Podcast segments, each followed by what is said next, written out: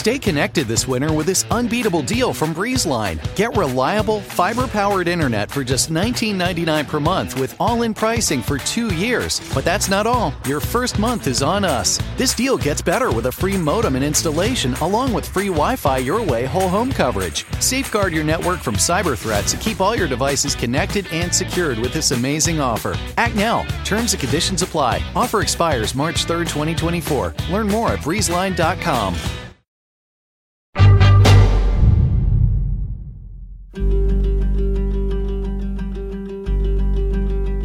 Growing up, Sawyer Clark did not understand the allure of pistachios. My first memory of pistachios is watching my grandpa crack them and put the shells into a bowl. And I couldn't imagine why someone was eating those weird green nuts with a shell on. That was hard to get off. But Clark eventually had a change of heart. Today, he helps run a pistachio farm. He spends his days thinking about nitrogen levels in soil and calculating nut yields. In the fall, come, you know, late August, but usually more September, you keep an eye on the crop. And when the nuts start splitting and the hulls start peeling back, you shake the trees, catch the nuts, bring them to a processor, and get them to consumers. There's a reason for his change of heart. A few decades ago, there wasn't much of a commercial market for pistachios in the United States. They could only be found at farmers markets or in the bulk bins at health food stores. These days, it's a different story. Pistachios are touted by celebrities in Super Bowl ads. They're sold in huge display cases at major grocery chains. And they're now the fastest growing nut product in the country. In the 1990s, the USDA says the US produced about 250 million pounds of pistachios. This year, the estimate is going to come in bigger than 1.5 billion pounds. So that's more than 6x in 30 years just within the US. For the Freakonomics Radio Network, this is the economics of everyday things. I'm Zachary Crockett. Today, pistachios. Pistachios have been cultivated and consumed for thousands of years in other parts of the world, especially Turkey and Iran. You can actually find news reports where the two countries talk about who has the older tree. There are pistachios that still produce in Iran that are estimated to be 1,500 years old. Pistachios first started showing up in the US in the late 19th century. They were sold in vending machines, a dozen for a nickel. Most of these nuts came from Iran, which dominated the global pistachio market for many decades. But in the 1970s, that began to change. Iran started serving packets of nuts to students in schools, which meant they had fewer pistachios available to export. The US started growing its own pistachios commercially. When the Iranian Revolution ended trade between Iran and the US in 1980, California grown pistachios found their moment. The anecdotes you hear about how the industry started in the US is immigrants who knew how to farm in Iran or in Turkey, other places, came to the Central Valley and said, Hey, this climate and these soils remind us of what our families did back home. So let's bring a few trees. Today, the US is a global leader in pistachios. Last year, it harvested nearly 900 million pounds, more than half of the world's supply. This year, it's expected to hit around 1.5 billion pounds.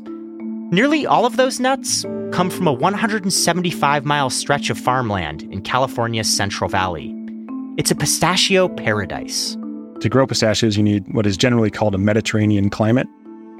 And then you need soils that are suitable for growing crops, and you need water, access to water. California's got um, tremendous amount of water infrastructure to help deliver water in the summer to the Central Valley. Sawyer Clark works for an operation called Gold Leaf Farming.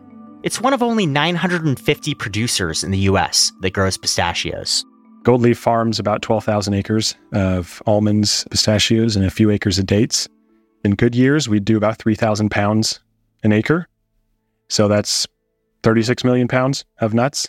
Clark actually grew up on a hazelnut farm in Oregon. He met Gold Leaf's founders in business school. He's now the company's director of asset management. And if that sounds like a businessy job title, that's because pistachios have become a very businessy business. Starting an orchard from scratch is expensive. The simple economics of planting a pistachio orchard in the US is you pay $20,000 an acre for the ground. You spend $5,000 an acre to plant it.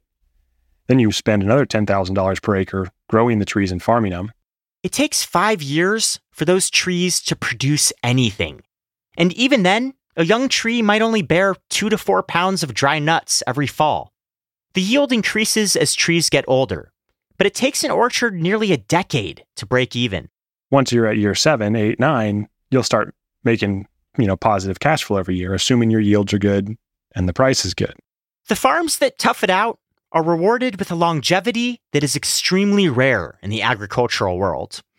For instance, almond trees live for around 20 to 25 years before they need to be replanted.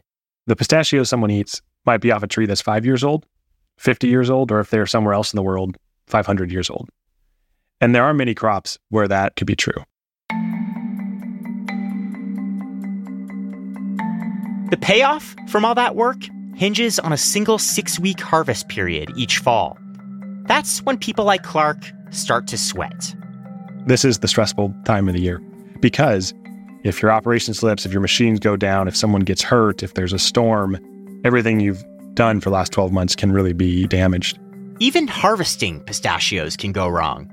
Farmers use a huge machine with a mechanical arm that shakes nuts loose. The process is a delicate art. If you shake too early, there'll be too much moisture still in the tree and the nuts won't come off. If you shake too late, the trees can be too dry and the nuts won't come off because they're too stiff. Every pistachio aficionado is familiar with the closed shell nut. There's a few of them in every bag. But people like Clark do everything they can to make sure most of the nuts they harvest have open shells. We get uh, an in shell percentage, we get a splits percentage, we get all this data. And one of the things is what percentage of your nuts were open.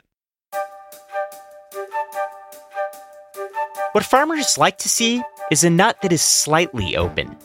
In a typical harvest, most of them qualify.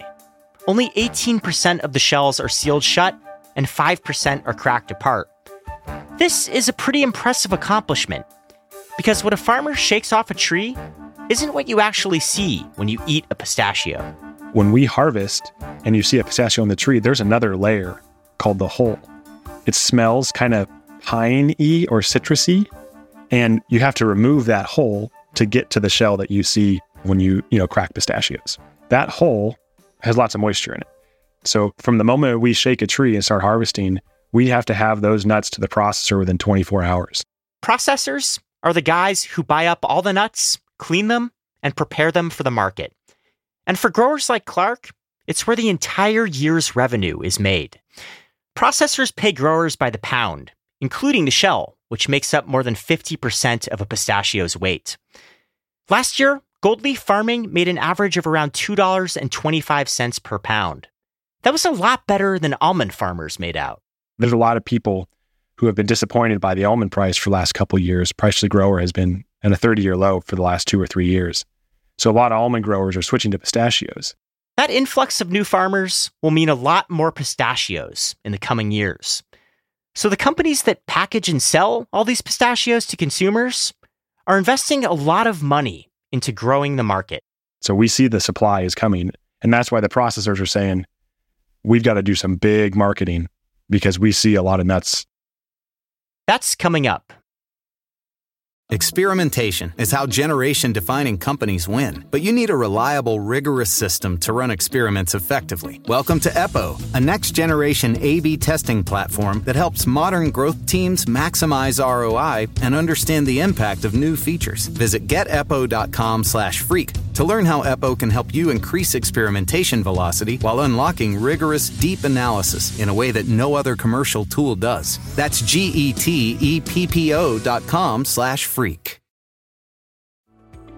For years, I just dreaded going to the dentist. But at Advanced Dentistry, I don't have to. First and foremost, they want you to feel comfortable when you walk in. Like, you'll feel it. Whereas in the past, I might have gone into the dentist and thinking, I might feel some pain at some point. But with IV sedation, it can be something that you don't dread. If you've been avoiding the dentist because of fear, worry, or just not wanting to be judged, you're not alone. Visit nofeardentist.com to learn how IV sedation can change your life. If you buy a bag of pistachios at the store, it's very likely to be a product of the Wonderful Company, owned by Stuart and Linda Resnick. The couple started farming pistachios in California's Central Valley in 1989. Today, they oversee a $5 billion empire that produces Halo mandarins, Fiji water, and the pomegranate drink POM. But pistachios are still the company's crown jewel. We're the number one brand by far in pistachios. We have 75% share of the retail market. That's Diana Salsa. She's the vice president of marketing for Wonderful Pistachios. We reached over a billion dollars in retail sales in 2020.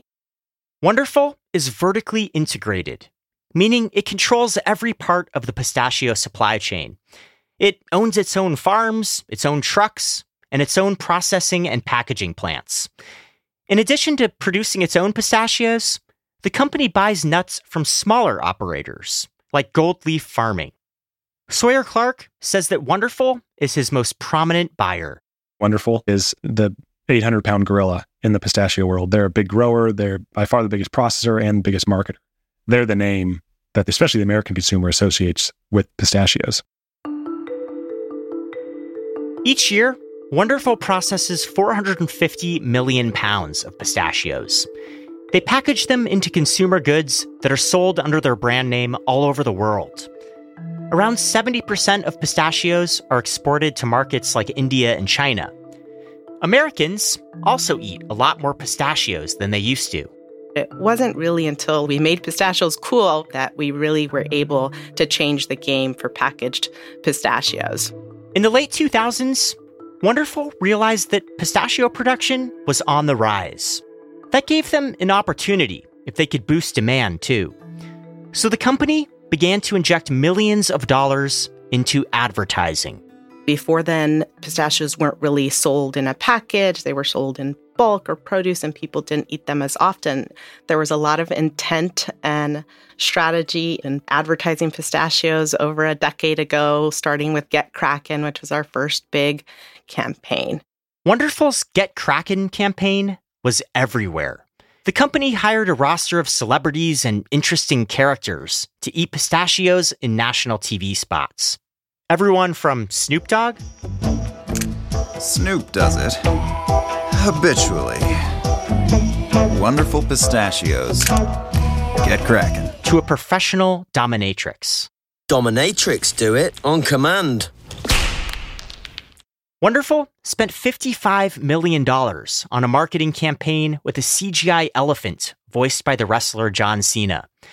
The company even bought Super Bowl ads featuring the Korean pop singer PSY and Stephen Colbert.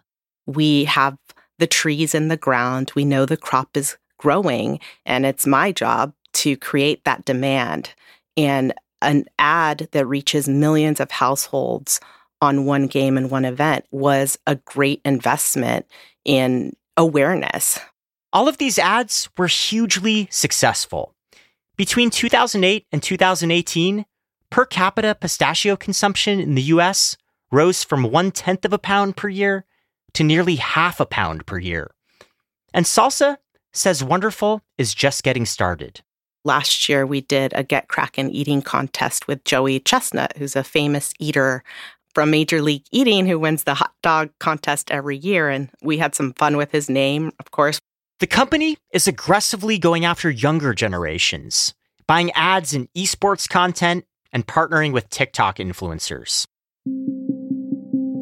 But there's a cloud that hangs over the growth of the pistachio industry. Nuts require a lot of water. It takes roughly a gallon to produce a single pistachio.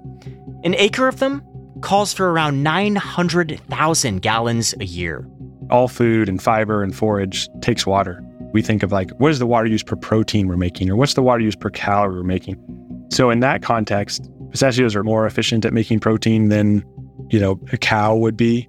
Even so, that kind of water use is controversial, especially in the drought stricken valleys of California.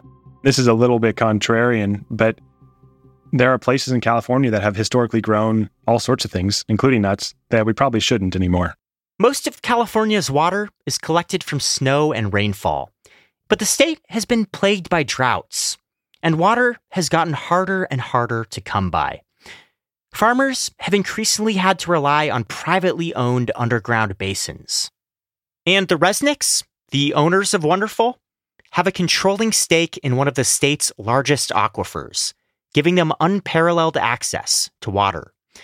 The company uses 150 billion gallons of water every year, more than twice as much water as the entire city of San Francisco uses. We are very responsible in our water usage and we use precision irrigation. We focus on recyclability.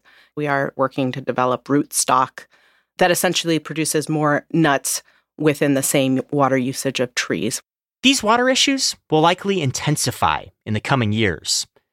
But the pistachio business isn't showing any signs of slowing down. American Pistachio Growers, the industry's largest trade group, projects that the supply of nuts will nearly double in the next decade. For his part, Sawyer Clark is banking on his grandpa's favorite nut. There are a lot of young trees that are going to come into production over the next five or 10 years. We've got to move that crop. We've got to find new markets. We think we can do it, but the supply is coming, so we've got to prove the demand.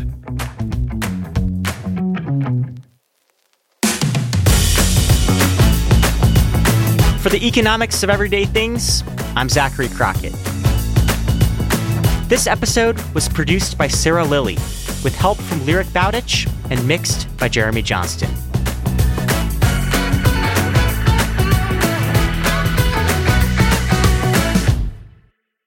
Is there any like mystery that's still in it? Yeah, like a first and 30 year hurricane coming to Southern California. yeah. Oh, God. The Freakonomics Radio Network, the hidden side of everything. Stitcher.